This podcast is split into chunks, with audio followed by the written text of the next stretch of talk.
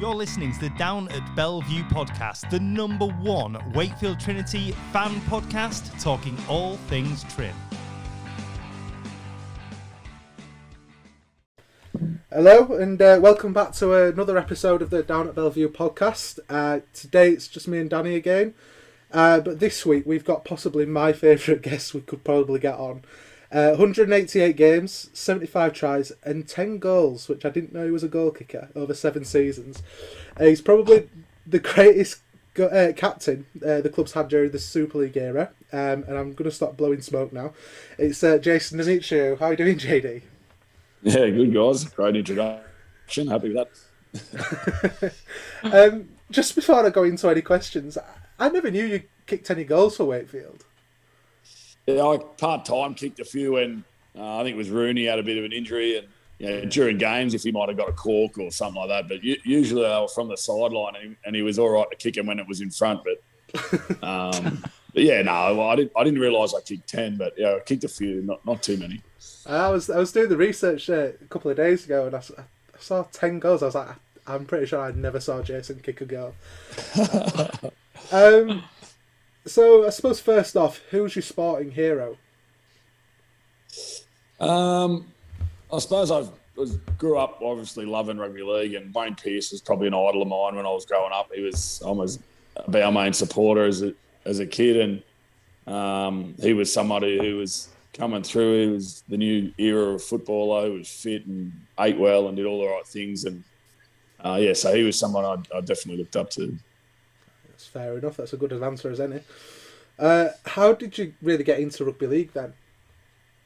Um, by chance, really, we moved into an area in Campbelltown, which is Western Sydney, which um, well, it was a rugby league field at the bottom of the hill where we lived. So me and my brother just happened to wander down there and see what was going on, and started training with the guys and sent us home to get a birth certificate and twenty dollars, and yeah, the, the rest is history. Yeah, that was when I was about six years old. So yeah, it was um, it was a, an area that just was huge in rugby league. You know, that's four or five divisions in every age group up until about thirteen or fourteen. So uh, it wasn't hard to get involved. No, no. I suppose down down under as well, like Sydney, it's just rugby league mad, isn't it? I mean, we spoke to Tia Rona the other day, and he was he was telling us about how the setup completely different at junior level.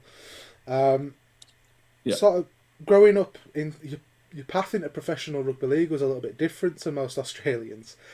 Um, I mean, you signed for Lancashire Lynx, eh, and- they're not even a team anymore. How did that happen? Um, well, I I was playing what they call New South Wales Cup now, and over here for Newtown, and then I wasn't enjoying my footy, so I went back and had a year in my local club. Um, off the back of that, I, uh, I was doing a trade as a printer. I got told to few people pointed me in the direction to go overseas.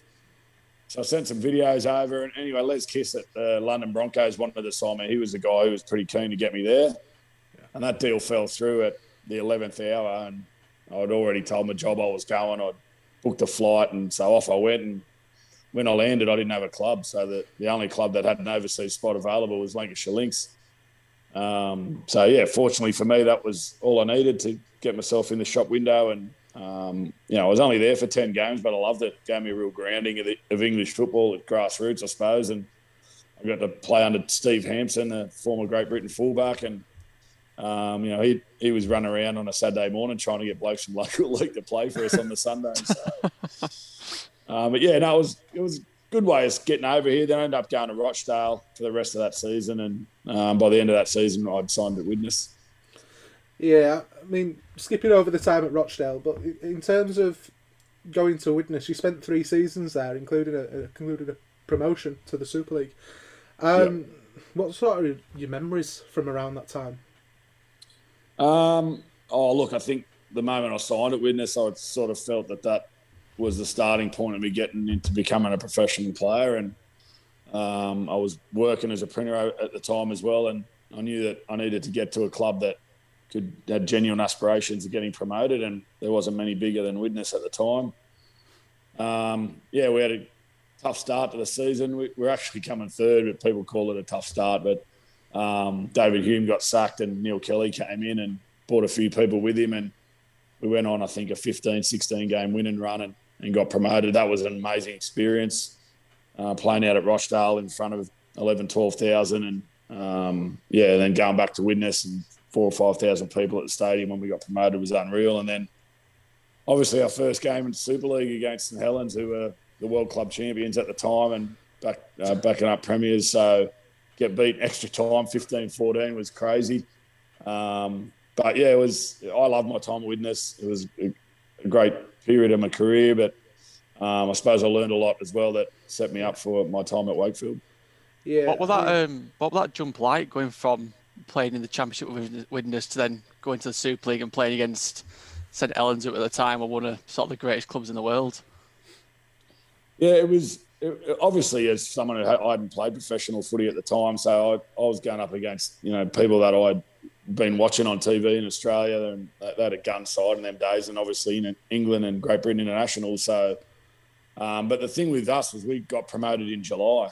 Our grand final was the first week of July. So, for the part-time guys who got contracts in the Super League, we had a good six months, seven months of preparation leading into yeah. um, that season. I, I, thought it was a great way they did it. Um, it. it. allowed the team who got promoted to recruit well as well. Um, but I think yeah. we just missed out on the finals that year, which was top six. It came down to the last game, and um, I think it was uh, Wakefield beat someone. I can't remember who it was. Might have been Salford. That, yeah. Um, it gave us a chance to get in, but then uh, I think it was Castleford ended up getting in ahead of us. But um, it was a great first couple of years. Yeah. Um, after after you sort of left Widnes, you come over to the right side of the Pennines um, yeah. and joined joined us at Wakefield. Um, how did that move come about? Um, again, I was off contract. Um, you know, weren't necessarily enjoying my time at the back end. Uh, Neil Kelly and I weren't getting on as well as I would have liked. Um, and there was opportunity from Shane McNally to come to Wakefield. Uh, he had a vision of me playing fullback, which obviously as a player you, you say all the right things to get the contract signed. um, and I thought I'll give it a go, but I think I lasted one game, played about 60 minutes, and Lee Briers kicked me to death. So that, that was the end of my fullback career. But um, yeah, it was Shane McNally who wanted me to come, and um, yeah, it was it was a great opportunity, great fit for me as well. It was, it was a club that um, was building and had some good young players, but um, had a point to prove as well. And I suppose that was the stage of my career I was at. Yeah. Um, so I mean, we just sort of touched on it there. You did sign as a fullback. Um,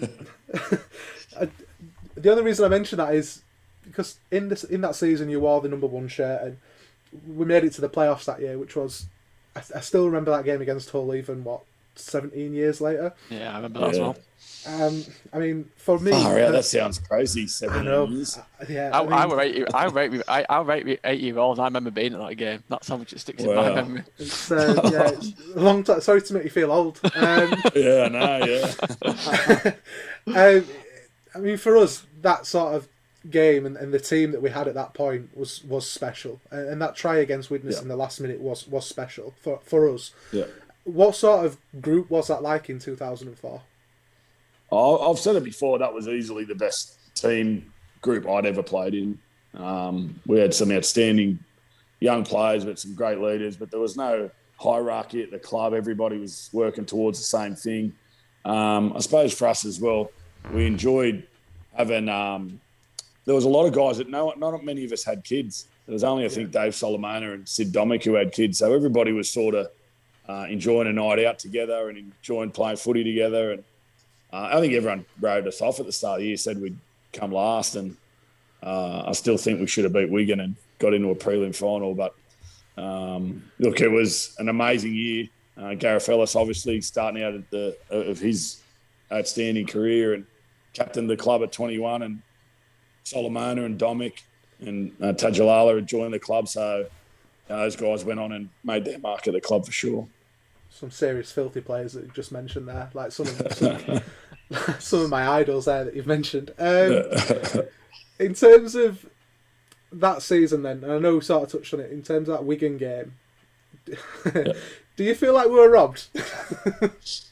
Oh, I, I, blame Ben Jeffries. Really, I've told him this before as well. Like it, uh, he needed to score that try and celebrate and stop looking back as if something went wrong. Because I honestly reckon if he celebrated it harder and just finished Sell- it, the, Sell it to the it ref. might have been, yeah, the, the bloke, because it was a 50 50 call. I mean, Yeah. I, I obviously biased. I think the ball went backwards, but obviously they called it a different way. But it was a bizarre game. I remember getting into the, the kickoff, and no Wakey fans were in the stadium. No one could get in. Um, they'd something something went wrong with the turnstiles or something, and we kicked off, and then I think we were 12 0 up, and there was about they were walking back to uh, the for the kickoff, and we'd look back, and there was thousands of Wakey supporters finally got in, going mad. So it was um, it was a bizarre game, but yeah, just yeah, it was Wigan were our nemesis that year. They beat us three times, um, and that was you know, and every game went down to the wire. Yeah, I mean, like you say, it was one of those. It was 50-50, wasn't it? And I just remember, I just even now, it still rankles on me. I still think we, we should have probably got to the grand final that year. We were that good. Yeah, Um, we were, we're playing good footy. Yeah, um, the couple of years ago, um, a couple of years later, sorry, I don't know where a couple of years ago came from. Um, 2006 uh, was another year that was quite memorable, I guess, for for us as fans. Um, Mainly for two fantastic wins against Castleford as well. 'cause you know Yeah. how we, we, we know how we like to beat them. Um, Yeah. What was it like going to the jungle and beating them with 11 players and, and watching Monty get sent off? Um, yeah, that was it was again a bizarre game, but um, that was a game we just couldn't lose. I think I think if I'm right, that was that John Kear's first game in charge. Yeah, I think so. It, it, when they sent the I plane think- over saying, "Don't fear, it's only Kear." Yeah, because I Banner think on the that back. Yeah that was the start of the six game run. Yeah, Um, and obviously it started with and finished with Castleford that, that year for John. But yeah, we knew we had to beat them twice if we were any chance of staying up. Um, we were five points behind. That would have given us four points on them if if we were able to beat them twice. So, but then yeah, Monty obviously lost his cool. But um, I think I I think I remember as well. Um, Ian, uh, Andrew Henderson tapped the ball and then wanted to go back and tap it again, and I ran out of the line and smashed him anyway. But and there was a big, big ruckus kicked on about that, and the ref was. I thought they were going to send me off as well, so I was happy to stay on the field. But yeah, it was the first game I played. I think I started in the centres, went on the wing, and then finished at lock once Yeah. Monty got sent off. So it was. Um, yeah, it was a great win. I mean, remember Tommy Saxton scoring a try late Yeah. to seal it, which was an amazing win with 11 men. Yeah, uh, was it was it Ned Catic as well who was the other one that got sent off? Yeah, Ned got sin binned as well. Yeah, yeah so um, I caught up with uh, Ryan McGoldrick in in Griffith recently. He's running a farm out there and uh, doing quite well for himself as well. We were, we were speaking about that game because um, he was on the ground when Monty was um, throwing punches. so, just a subtle reminder of that that incident. Uh, uh, you know what? That that year just filled me with so much joy, especially that back end. Um, Yeah. you've you've played you played under a few coaches at Wakefield. We didn't really touch on it before, but Shane McNally was the one that brought you in. What was what was he like, and what was Tony Smith like as coaches? Um, oh, very different. Um, Shane was obviously an experienced coach um, and been around a long time, but he was very good at getting the boys together, uh, encouraging you to play um, as a unit, play what you see, and, and, and, and express yourself on the footy field. So, you know, and at the time that suited us really well. Um, yeah, it sort of broke down at, in 2005, and a big reason for that I thought was we lost Sid Domic and Dave Solomona for uh, th- two to three months between them, Yeah. and that really hurt us at the start of 2005. It probably cost Shane his job, but and then Tony came in, and oh look, Casper was uh, let's just say as a, as a coach he made a bloody good golfer. Um, he, uh, yeah, it was just inexperienced. I think it was. I really enjoyed Ca- uh, Casper as our assistant. He did a great job for us, but I think the head coach job came too soon for him. And Yeah, um, yeah, I don't. I don't think it was probably the direction the club should have gone in. And that's not to say Casper couldn't coach because he could, but head coaching is very different to Yeah. assistant coaching. yeah. yeah. Um, might as well just bring the other one up as well that you've played under. Uh, the King, John. Um, yeah. what was what was John like? Oh, he was great for me. I, you know, he, he was everything I was as a player, as a coach. Um, real passionate, um, believed in the people around him. um, and turned up every day at work just ready to go, enthusiastic and passionate. Like I said, that's what we needed at the time. We needed someone to come in and I think there was a lot of talk in the press who was going to coach us, and I think John almost talked himself into the job by saying he wanted it. And I don't think Ted Richardson at the time could do anything but give him the job. So, um, and when he started, that's exactly how he started. He walked in and said, well, "We needed we needed some direction. We were we are a team that was lost a little bit. We didn't know what was going on." And he came in and said, "Listen, we're going to we need to win four from six. This is where the direction we're going in, and this is what we're going to be about." And he just and asked us to commit to it, and every bloke thankfully did. And but he was outstanding in building a roster as well. I mean, people forget. I, I still remember at the start. I think it was 2010. It might have been 2009. Um, we won. No, yeah, it would have been 2009. I think we'd won um, six from our first seven. We were top of the league, yeah. and I think it was it might have been 10 actually when Shane Tronc was there. Yeah, it would yeah, have been 2010. Was, yeah. And mate, we were playing outstanding footy, and we were we were in for a big season. And then you know we we lose. Um, Shane Tronc went back to Australia. We sold a couple of players as well. I think Terry, um, Terry Newton got in trouble. Ter- Terry Newton got done for drugs, and we lost the core of our players. And Brad Drew got his knee fell away as well. So, but up until that point, on a shoestring budget, we, he'd done a great job to build the team to where it was. So, um, you know, it was a shame John left the club the way he did. I would have liked him to stay on and, and be there for a long time, but no one will ever um, no. give him anything but credit for what he did during his time there. I think part of like part of us calling him the king is purely because of that 2006 season and, and getting us out of yeah. that hole that we were in. Really, I mean, when you look at the quality of that squad as well, we sort of touched on it before with Solomona and uh, young Ryan Atkins coming through as well. Uh, there were some really, really good footy players in that team, and it just seemed so strange that we were down the bottom.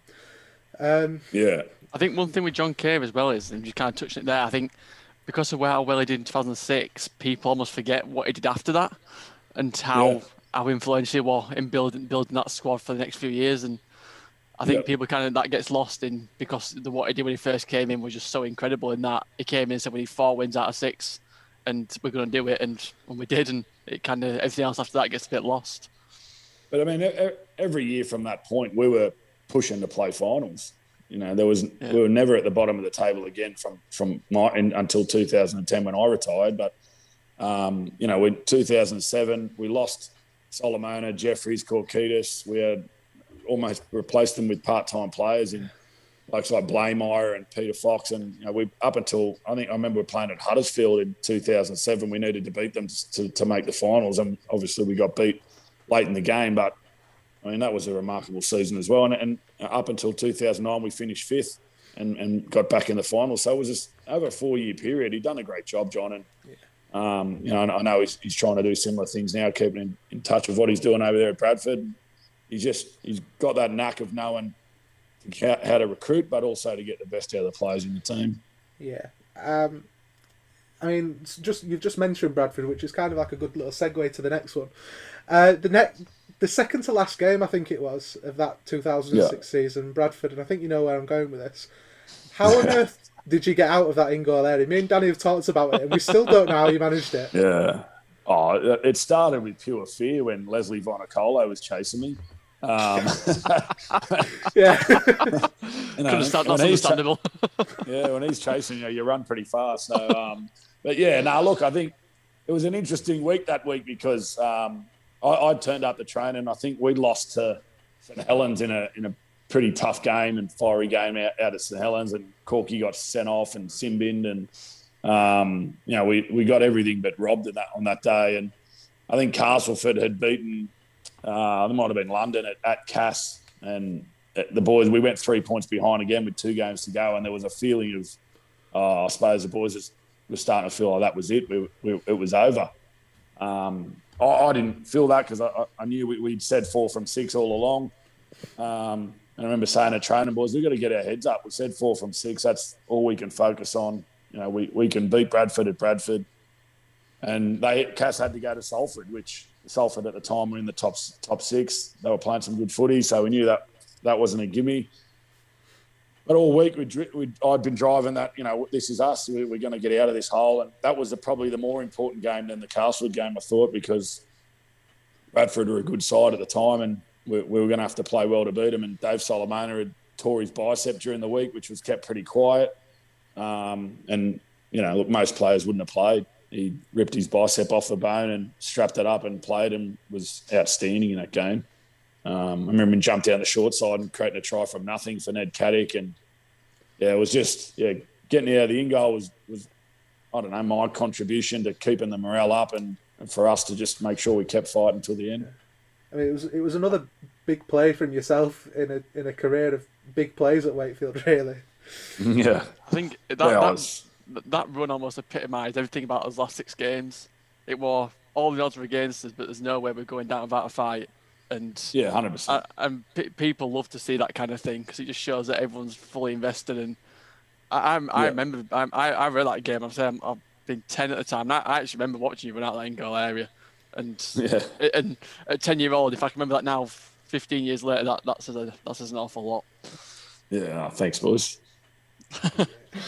We might as well get on to the big one then. Um, after that, the, the the million pound game as it was done. Yeah, The, The the first unofficial, yeah, the unofficial one.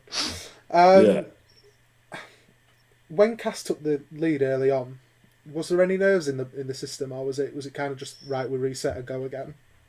Um, yeah, I- I wouldn't say there was nerves, but there was certainly. I, I think they they led because of nerves, and I, I felt you know when I turned up to the game and there was a real eerie silence. You know, there was thousands of people in Yeah. the stands, but you know before the game was really quiet in the change rooms. Was really quiet. I remember Monty and myself getting together and said we need to get some music playing. We need we need to get some atmosphere because we'd got ourselves to a point where it was achievable and it was on us now. So prior to that, we had to keep fighting and we, we didn't know if we were going to be able to do it, but now we knew we can.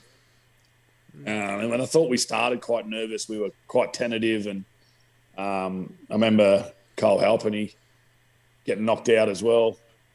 Yeah. So it wasn't, it wasn't a great start for us. But look, I, I had no doubt that if we could get some ball, we were going to score points. Um, unfortunately for us, we ended up going at half time in the lead. And from then, we were never going to get beat.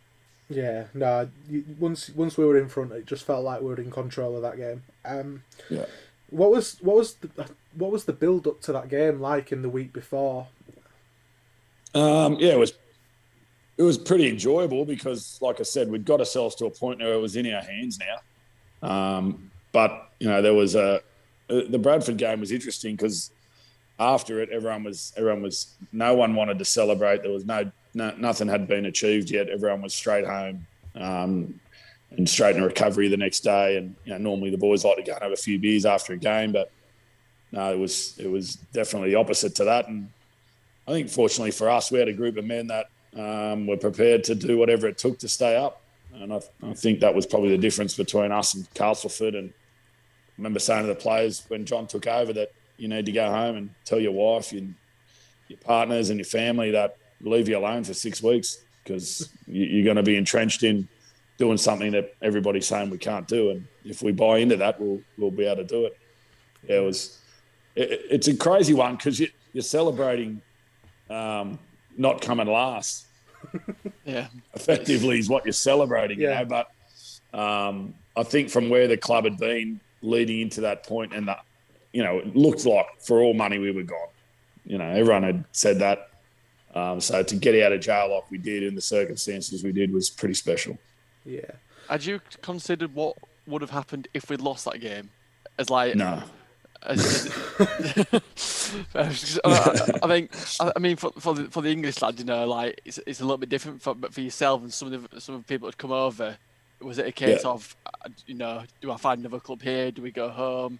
Is that, is that something that never crossed your mind, or was it a case of we're not going to lose, so it's an irrelevant thought? Um, I I I just couldn't think that. I Yeah. just I just conditioned myself to that. That wasn't an option to me. Um, the biggest thing for me was I, I wasn't going to be the a player that played in a team that relegated Wakefield. So that just Yeah. it couldn't That happen. I just over. and that and you know obviously I had a manager and my words to him were, you, you know, if people are talking to you, I don't want to know. Like Yeah. you, if you know, but obviously you've got a family, you've got kids. There's Yeah, there's yeah. concerns there, but you know, I, I also felt that if I played decent enough footy and the worst happened, I'd I'd be all right. But you know, you obviously you're going to take a pay cut because there's Yeah. not many spots left. Um, But for me, I we we had to have the mindset that it's just not on our watch. We we couldn't have that. You know, I, I didn't want to be a bloke looking back in ten years' time saying, "Oh, yeah, I played in that Wakefield team that got relegated." You know, so that that was probably the most thing that drove us. I mean, two really big moments from that game, really, were the the moment where you scored that somehow ridiculous try again, where you run through the entire team. um, another another one of those moments a week later, um, and the James Evans second try where he sealed the game effectively. What was what Yeah. was your sort of emotions around both of them moments? Uh, the first one, obviously, it was the try that put us in front, so it was pretty important try in the game. But um, I think my emotion took over after I scored it. But um, it was just that this, this is us now. We've got this. You know, we, we needed to just get hold of the game a little bit so we could calm down and, and play the way we wanted to. I mean, it was a scrappy play that led to me kicking the ball back and picking it up and Marchie throwing it to me. But um, I just remember from that point on, I knew that, yep, you know, we, we've got this now. And I sort of felt we were playing better footy anyway from that after that first 15 minutes. And um, yeah, and then obviously the James Evans try off the bounce um, kick was, yeah, we, you know, I think we're only eight points up, but it was still time, but we would never get beat from there. I remember us defending our line for a couple of sets, a few sets later, and um, the boys just there was they didn't look like scoring. We were just the bloke boys were everywhere. But I remember back after we beat or before we played Bradford that when Castleford um, beat I think it was London that Brad Davis come out on Sky and said let's go relegate Wakefield. Um, yeah, so I was pretty keen to shake his hand after the game. Just put it that way. Uh, the, the the Wakey cast rival from that point is just it's one of my favourite moments. Like the fact that all the players used to just dig each other out all the time. It's, ah, I Oh, miss- I it, annoy, it annoys me lately, to be honest. Like, uh, I want the boys to bring, to bring that back a bit. Sick of hearing us losing the Castleford. Uh, y- you and me both. Yeah, I'm fed up of it. Six only been- years now. It's only been six years. Yeah, it was interesting because we, we we'd even have that out because obviously Wakefield and Casa are neighbours, and we'd see the boys out a lot. And it was even that, even when we were out in them days, it wasn't like we'd go over and hang out with the boys. It was a bit of a how you going, but no, there was a yeah, there was a definite rivalry even when we were out, which was interesting. But um, yeah, yeah, it'd be good to see the the boys buy into that a bit more. I think. Yeah. Uh, after that game finished, what was sort of like the discussion around you staying? Was it quite instant? Because I know some of the boys had already agreed moves. I think Korkidas had already agreed to move to Salford. I think. Um, Yeah. What for yourself? Was it just a case of whatever Wakefield offer, I'm going to stay? Well, I was already contracted, so it didn't. Yeah. It wasn't. It was a, an easy one for me. I had another year on the contract, so um, I knew there was other blokes getting tapped up, like Ben Jeffries and um, Dave Solomona, who was um, Bradford were chasing really hard. Um, you know, it, I, I still think to this day I'm pretty close with Dave that um, you know it was a decision he, he didn't really want to make, but he probably had to make it in terms of Yeah. what was on offer for him and. Um, he says even himself that the Wakey days were the, the best days he had in England, and that group of players was pretty special and hard, hard to see go. But the ones who remained were able to, to bring in the next generation of players, and, and with John Kear kick on, which was good. Yeah, I mean, what you were sort of made captain again after Monty left um, in Yeah. 2007, and you you made the dream team and you got nominated for the Man of Steel, which you, you're still the only player from Wakefield that's ever been nominated for the Man of Steel award, the final three. Um, yeah. Sort of, do you remember that year fondly? Oh, I suppose you do. Uh, Yeah. but do, do, what sort of your memories from that year?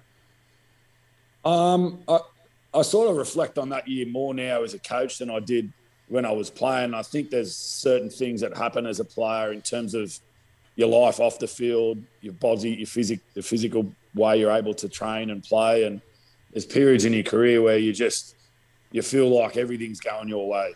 And I was my wife was pregnant, about to have our second daughter.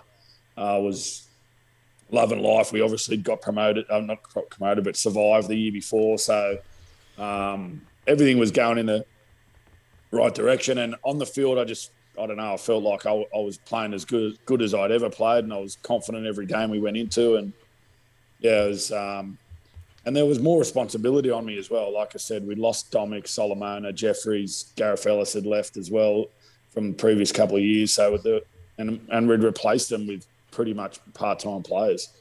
So there was a, a real um, change in what we needed to do, and I suppose I, I would, took some responsibility on that, and that probably helped me play better footy as well. Yeah, yeah, you could really tell actually when when all the senior boys did leave. Let's call them senior boys, but yeah, you you were like the main man at that point. You could really Yeah. tell that you were then taking that, and I think it really improved your game just from watching from the sidelines. yeah, Um, hundred percent. 2008 again, another year where we pushed for the playoffs and didn't quite make it. But 2009, that was another great year. I think it's probably our joint greatest finish that we've ever had in Super League. Yeah. Um, what's what sort of memories do you have of that year? Um, again, good footy team. There's a couple of blokes that joined the club that year that uh, James Stosic was outstanding for us um, in the front row. And um, look, the the biggest thing for me was that we were uh, was uh, was in the after the off season we lost Adam Watene. Um, and then you know it was it was a year for me. I wore his number. Um, and look, if I look back now when I'm hobbling around because my knee's busted, that um, I probably pushed myself to play in, at, where I shouldn't have, but um, I don't regret it. It was it was a, a year that I had to represent Adam and his family, and I thought the whole club did a did a great job in doing that. And ironically, we had our best finish as well. The only disappointing thing about that year was the finals. Like I thought we were poor. We earned away, earned ourselves a home final, and the start of the game was was rubbish. You know, I'm still filthy about that. That that and the Yeah. Challenge Cup sem- semi final were two of my worst memories. Yeah, that I'm, was that was. I'm, Yeah. I'm still annoyed about that Challenge Cup final. I'm still annoyed about Yeah. that. That, that was a difficult few months for the club, really, as well, wasn't it? Because, like you mentioned, there was Adam sadly passing away, and there was, I think, Topless as well had died around that Topless time. Topless as well, yeah. And, and uh, then- the young lad, Liam, uh, The young kid, Leon yeah. Walker, wasn't it? So Walker, wasn't it? Yeah, he Yeah, passed so- away as well. Yeah, was, Topless the- was my manager as well. So yeah, was it? um, yeah, champion fella. Um, yeah, he was really big in helping me settle into Wakefield, and um, yeah, so it was, and that was a shock as well because the Topo was so fit, so no one was really expecting it. But yeah, and then you know Sam Obst played in the game coming back from injury that Leon passed away in as well. So there was, um, yeah, it was a tough year, but again, as we've done in previous years, when the chips are down and adversity was against us, the club and and its supporters come together and we achieved some pretty special things. Yeah, yeah. Sort of going back to that playoff game, and I know you said you felt pretty filthy about that, but do you feel like we would have had a chance at going all the way that year? Because I, I certainly felt like we were one of the better sides that year. Yeah, well, I think um, it was Catalan end up going almost to the grand final, didn't they? And they've been pretty ordinary during the year. And um, I just felt, you know, as a coach now, I look back on that and that we didn't get ourselves in the right mindset to start the game. And um, I probably thought we felt we we were looking ahead to the next round before we got the job done against Catalan. I think we were 24, 26 nil down and ended coming coming back. You know, the game goes for another 10 minutes, we probably win, but just gave ourselves too much to do. And well, the disappointing thing was we fought so hard to make the finals, but not only make the finals, get our first finals game at Wakefield, at Bellevue, and you know we were probably tossed up our worst 40 minutes of the year. That- That's footy, I suppose. What, what, what was it like playing in front of a full Bellevue crowd? Um, yeah, oh, the the best one was obviously the survival game, the million pound game. That I mean, that was the only time I played where it was completely packed. And there was a few big games against the Leeds where the crowd was pretty big as well. But oh, it's for me the fa- my favourite place to play. Um, the the noise that comes from the stand and terrace. I think it's probably better now with that end terracing as well. Yeah. Um, but yeah, and, and everyone's so close. You can hear every every kid, every lady, every bloke in the opposition who's bagging you. So it's um, yeah, it's a special place. And the other thing is, Bathy does a great job with the field. The surface is always immaculate at Bellevue. Um, you know, and everyone complains about the change rooms, but you don't play footy in the change room, so it never bothered me. Do you, do you Yeah. prefer the old style grounds like Bellevue as opposed to more, not, let's say, well, is it more modern stadiums where it's a bit more like a football stadium feel? Um, yeah, for the smaller crowds, yeah, I think you know, like when the Doncaster game in the Challenge Cup semi final was outstanding as well. that was the, and from a Wakefield point of view, I remember coming out to the warm up of that, and that was obviously a brand new stadium, Yeah. twenty thousand odd in in their sellout, and to come down to that end where half half the side was Wakefield, and the, the noise that come from that end of the field is probably one of the few times in, in a Wakefield shirt where I just had goosebumps and was looking around like, wow, this is, you know. And I think it was the year where if we win, we first game back at the new Wembley. So Yeah. Yeah. I'm not holding on any disappointment, am I? So No, I, I, I, don't. I don't want to blame anyone in particular, but I'm still not over Matt Petersen dropping them balls on the wing. I'm still not oh. over that. well, it's, it's probably it's probably not good for me to go down that. route. no, no. It, I mean, it's Well, not I, I was filthy either. because not only did he drop him, but then he put his hand up to go off with a sore shoulder, which meant I had to go on the wing, which I had less impact on the game. So I was filthy on a number of reasons. But um, and I'd come back from that year. I'd done my neck, and people were saying I was done. I would have to retire, and um, I was back in nine weeks from supposed to be out for six months, and so I was, you know, to play in that game. I, I do remember though meeting at Bellevue. We met before we got on the game and on the bus, and um, John did an exercise where we all spoke about what it would mean to get to Wembley, and it was probably the most emotional uh, meeting, team meeting I've been involved in. Um, and when I look back now, I, I think it was probably too emotional, um, and it was probably something that I loved it, but it was probably something we should have done the day before.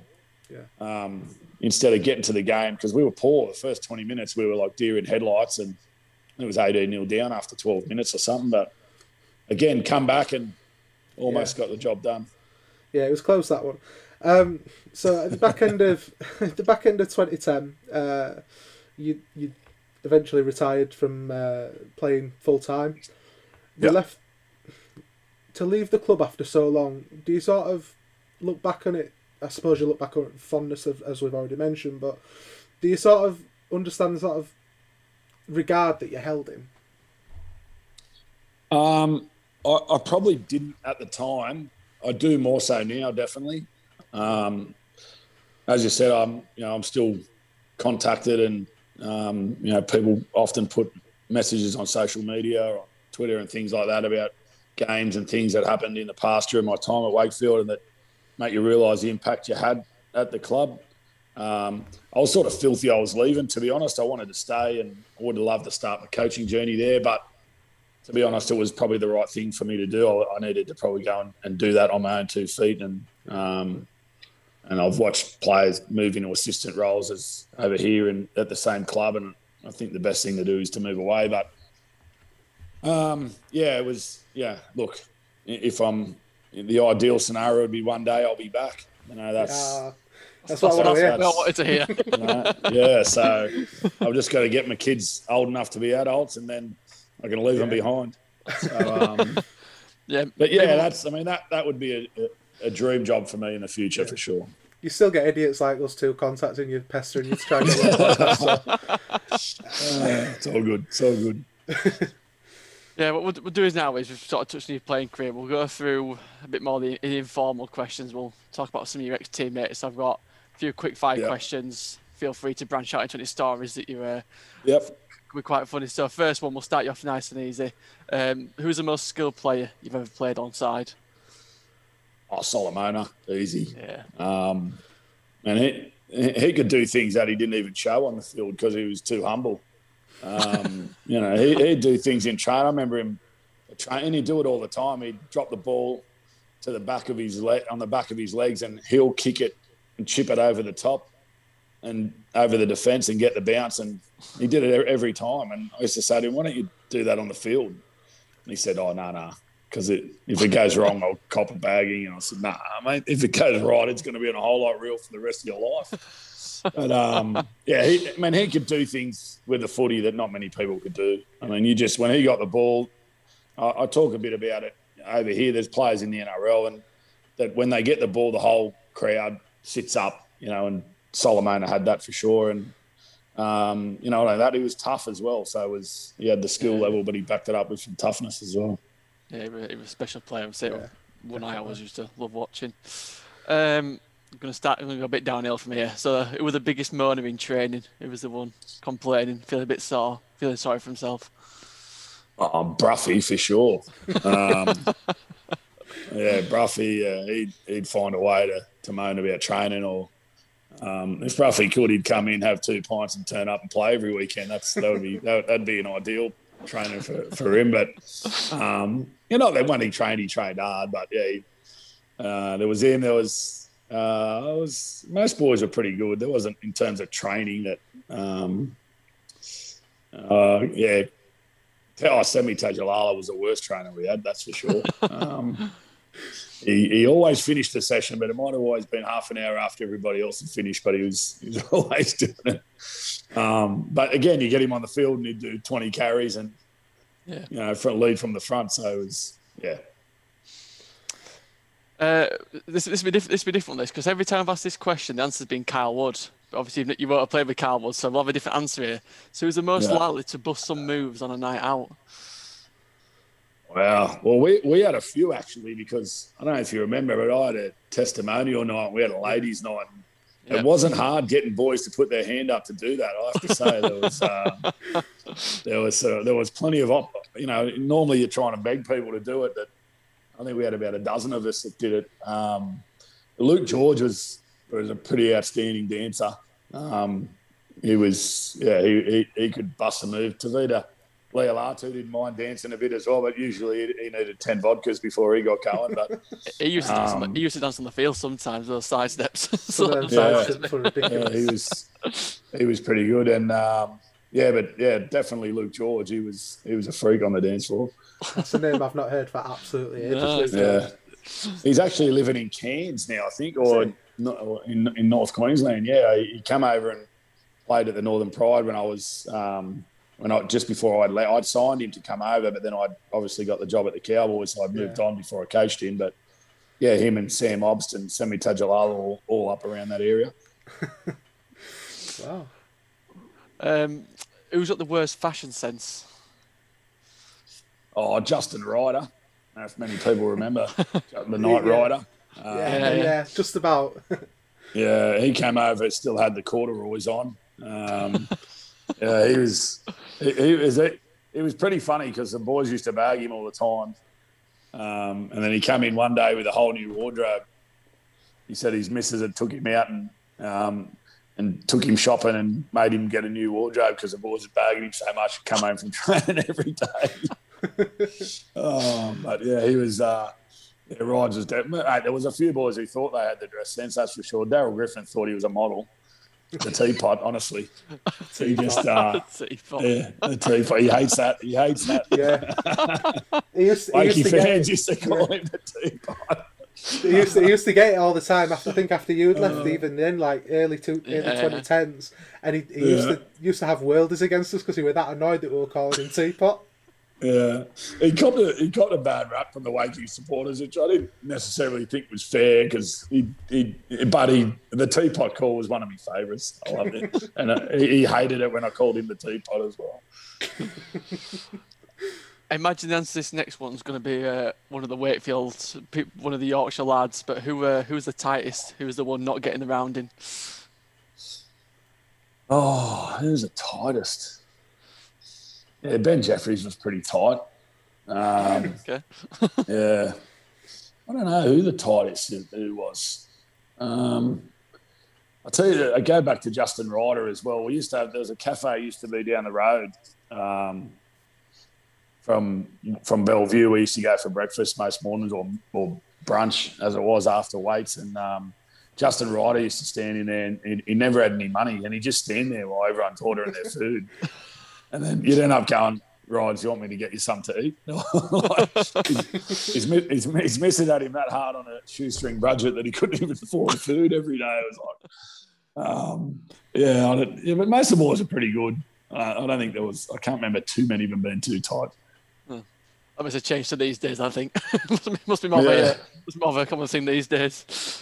Um, who were the teammate that you'd uh, least like to run at during a game? One of, one of one of somebody that you played alongside that you didn't want to kind of run a face on the other team? Um, oh, there's a few. I think uh, Olivier Elima was one.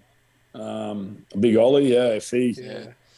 caught you and you know he, he was trying to hurt you. Um, Gareth Ellis in the early days as well. I mean, I remember playing against Bradford. I think it was 2004 at Bradford. And we had a drop out, and Gaz was playing at five eight then, and uh, well, stand off, and um, we dropped it out, and big Paul Anderson was coming off the back fence, and I thought I was standing next to Gareth thinking, gee whiz, I hope you get in front of him.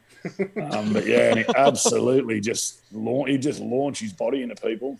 Um, I wasn't surprised that he, he retired a bit earlier than, than some thought. Mind you, he's had more comebacks than Lazarus Gaz, hasn't he? So yeah, yeah. Um, but yeah, he's, uh, he was he was a phenomenal talent. Um, so aggressive, and Big Ollie was as well. And Dave Solomona, when he wanted to as well, would do some damage as well. Yeah, yeah, that, that, that doesn't surprise me about Gareth Ellis. Like I say, it's when you think about it now, it's amazing that he's uh, he's managed to come back so many times, given yeah. what he put his body through. But says a lot about the about thing with Gaz is person. the thing with Gaz is he hit you hard, not you know not just once. Like every tackle was aggressive.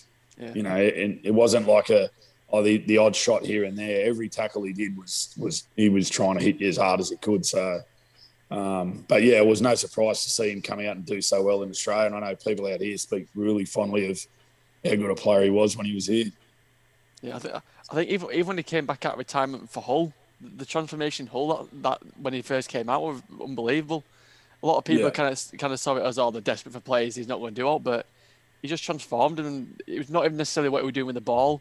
It's the, the leadership he brings. So we, we like yeah. to claim uh, we like to claim him as one of his own out of the academy. Yeah, well he is. Yeah. um, who's the worst person to sit next to on a coach trip? Um, yeah, well, there's two um, for different reasons. Dave Solomona, because he would just pester you with his ru- rubbish jokes. He, he, he, he, named himself as the number one comedian in the club, um, but it wasn't necessarily the case. But he, he claimed it. And then Kevin Henderson would be the other one because if Kevin, we used to call him the washing machine because when he ate, food went everywhere. Like it's just, it was, it like watching a, a group of warthogs chowing down something in, in mud, you know, was and if he was sat next to you, you got a share of whatever he was eating. So, um, but yeah, great blokes. Big Kev, I haven't seen Big Kev for a while. I know he's settled down in, in Australia, but yeah, he was. No one wanted to sit next to Kev when we were travelling. it was the uh, Who were the teachers' pet in training? It was the one getting a bit close to the coach? oh, I'm sure the boys would say me, no doubt. But um, yeah, yeah, I think Obsty was probably Sam Obst was probably up yeah. there. Um, oh, Marchy definitely Paul March. Yeah, Paul March was yeah. If, if people forget Marchy, he was a great player for the club. Um, yeah, but, but so underrated. yeah. Yeah, I, I go, I go da- David was good. I, I, go in, I go in the same pub as uh, well, the same club as his dad, and he's got a shirt on the wall and it's half yeah. uh, Huddersfield and half Wakefield. Yeah, yeah. he, didn't, he, didn't, want to wear one or the other when they were playing each other, so he made that half and half one specifically for him. I remember that. Yeah, I do remember him doing that. Uh, well, I ended up having Paul play for me at um, Keighley in my last yeah. year before I came back to Australia. So he's um, and he he came back and played at Wakefield um, before I finished as well. I think it was it might have been 2009, I think, or yeah, I can't yeah. remember. Yeah, I think. but he came back and had. Years. Yeah, he came back and had a year, but David was so underrated. I, I thought as a player, he was, um, you know, he was our starting nine every week. He played big minutes, um, you know, and, and the combination of him and Obsty worked really well for us. Yeah. It was the uh, most likely to be checking himself out in the mirror before they uh, before they go onto the pitch, make sure the hair is just just just on point.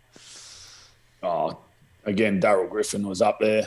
um, Rooney definitely as well. He Rooney was one of the blokes who the last thing he did before he went on the field was go to the mirror in the toilets and just put some water in and straighten his hair.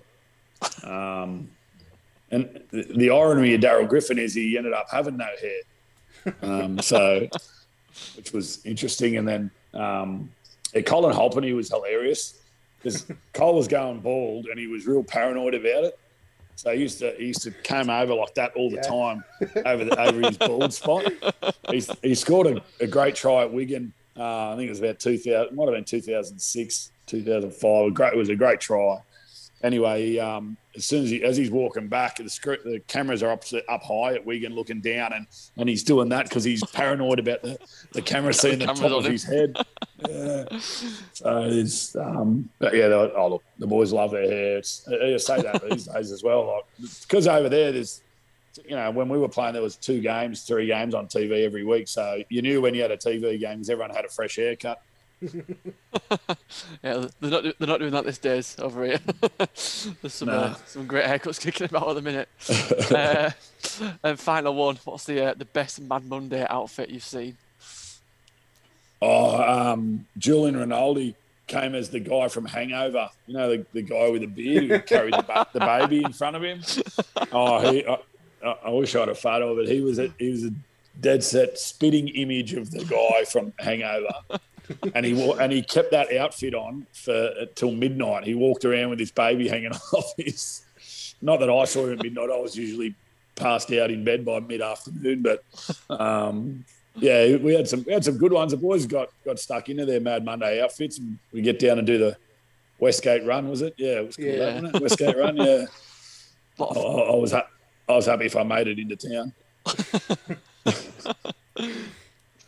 um, sort of going past the, uh, the your playing career and going into coaching, you had a couple of years at Keighley, which which went really yep. well for you. Um, and there was also the, the period where you moved back home to the Northern Pride, which again you were just a success straight away at. Um, you've already kind of answered it about your dream job, but is is there ever been any offers to come back to Super League already? Or yeah, I've had a bit of interest, uh, and there was um, interest for me to come to St Helens when Holbrook obviously left. Um, but obviously, I, I'm, I'm, down that path now with, with the Rabbitohs, and yeah. um, obviously at the time, you know, that was the the transition that the club was looking at. So, um, look, you know, the the to get the opportunity to coach South Sydney and, and starting from next year as a head coach is, uh, it's still mind-boggling to me that, yeah. you know, I've come back as an unknown from England to Australia and, and you know, within that eight years, worked my way up to to get this great opportunity at such a massive club, and I can't wait. But it wouldn't have been yeah. possible without you know the, the, grounding that I got at a club like Keighley. Um, I remember going from a job interview there, and the, the club had been to administration, and there was no power. The heating had been cut off, um, and we sat in, in December in a, in a freezing clubhouse with candles. there was no power and they said the job's yours. You got no money, and that the, the, the team's already signed. So what do you do? You want it? I said, oh. I said, I guess I'm going to have to play again. But uh, I loved it there. The, to go back and again, the way I started my journey in England, to go back and finish it that way was was pretty special and something that yeah. has definitely led me into the career I've had down here. Yeah, um, yeah. I suppose you took all your mates as well with you to Keighley, didn't you? In the end, there were a fair few Did, boys, yes. Uh, yeah, a few yeah. ex-Fakey boys at that team. Yeah, well, things happen. Like it, sometimes it's opportunity happens yeah. and circumstances fall in your hand. I mean, Sam Obst was getting messed around at uh, Hull FC and ended up getting paid out, and that sort of fell into my hands as well. And then Corky was sort of finished his Super League journey, but his wife wasn't ready to go back to Australia at the time, so that worked out. And then Sammy had sort of gone to Union, and that wasn't working out. So it was crazy how it, it all happened. But then obviously Paul March ended up coming on board as we had a pretty good team in that year. Yeah. Um, and we lost yeah. two or three players mid-year. If we'd have kept them, I think we'd have gone close to winning that as well. But yeah. um, you know, that's unfortunately what happens when you're a club like Keighley. You, you need to keep your best 17 on the field, or life can get difficult. um, you already mentioned working your way through the NRL system. Um, you were the assistant coach at, at Queensland when they won the the uh, the championship. How was how was that as a feeling? Oh, that was unbelievable. Um, not my first year as an assistant coach in the NRL, and you know we probably win the greatest grand final the country's seen in.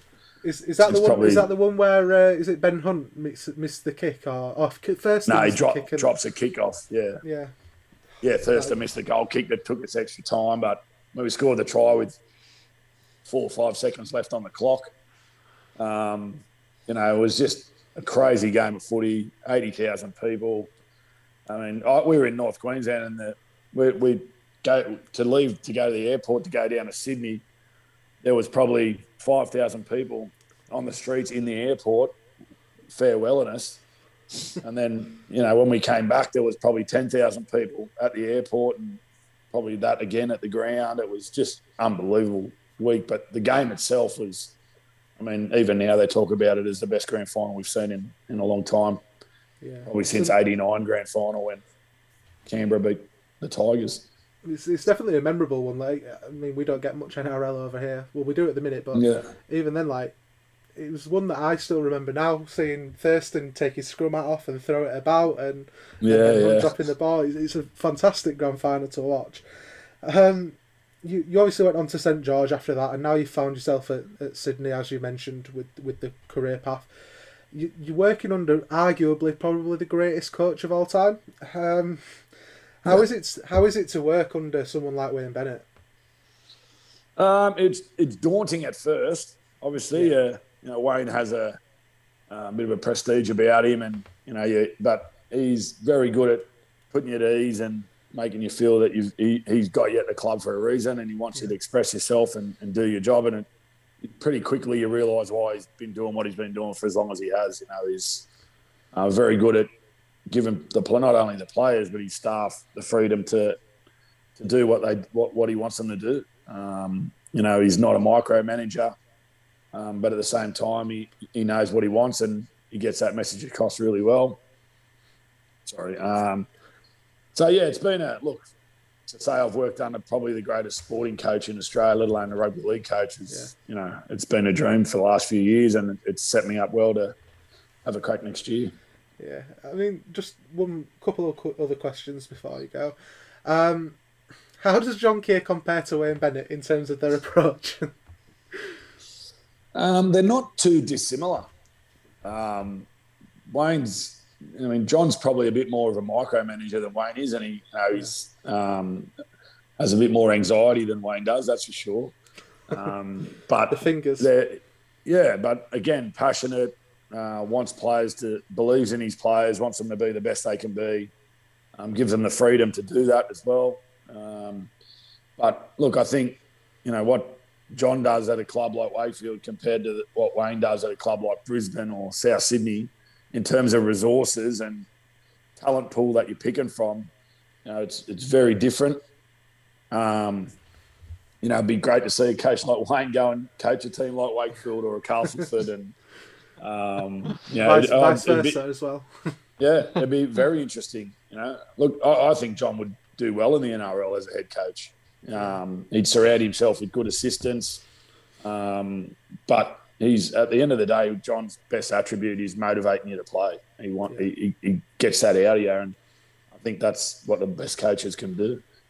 Do you feel like you've worked under some coaches that you can pull a lot from going into being a head coach? You know, the, the like you say, the aspects from John and the aspects from even Shane McNally uh, and and Wayne Bennett.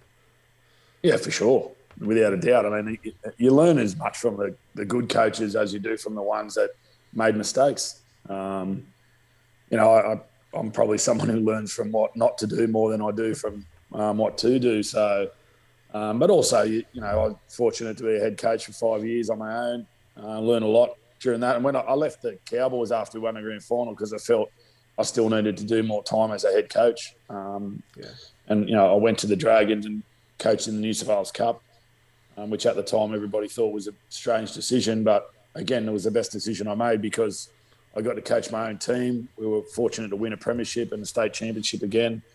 Um, and you know, like uh, you can't get head coach experience by being an assistant, um, and I think that's probably something that I say to young coaches: get out there and coach your own team and learn from your own mistakes. Um, but there's been some you know, examples of things under pressure that you know I thought Shane in 2005 probably succumbed to the pressure a bit, and, and his relationship at board level and the club broke down, and that's you know things I reflect back on now. That's important to make sure you keep that stuff going right. Um, yeah. You know, th- things like that you, you look back on and you learn from for sure. Yeah, I suppose we'll sort of end it here. Um, you've kind of already mentioned that you want to come back to Wakefield, so I won't. I won't try and get that quote from you again. Um, what's your favourite memory from playing at Bellevue? What's your, what's your favourite Bellevue memory? Um, it's it's hard to say because there's you know, like I said, we played 180 odd games there, so it's it's hard to pinpoint one. For me, it's the journey. Like the whole time I was there is the highlight. Yeah. Um, it's made me who I am.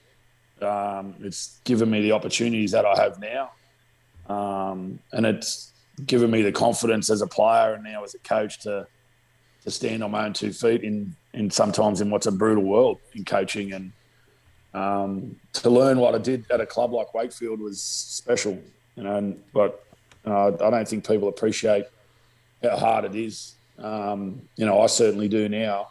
Looking at the other side of it, the clubs that have all the money, and I think I, I tell people over here that they don't understand what when you're at a club like Wakefield and your salary cap, and they can't even spend the salary cap. You know, if we were on average spending thirty percent below the cap the years I was there, you know, and every time we get a good team, people would come and take our players. I remember. Yeah. So it's you know it's more the journey than any one moment, but obviously the 2004 um, finals win against Hull was you know it was magic because of what people had said where where we're going to come, and not only how we had I think we had two sin bins in that game as well. Yeah. Um, but I mean, for me, as a, as a successful story, that was probably the best year we had. I mean, that is probably going to be my favourite ever interview that we've ever done, Dan. Um, uh, yeah, I can't argue with that. I think one thing as well, I think, especially our age group, I think if there's any one player in even the older age groups that you sort of think about from in that in that time period, it's absolutely always Jason Demetriou. No matter who you ask or you know what age, but you'll not find anyone that has a bad word to say about Jason Demetriou. And I think that says a lot about your time at the club. And I know for me, you were my boyhood boyhood hero in rugby league growing up. And oh, when I took the pitch, that yeah. were you were the kind of guy that I wanted to be like.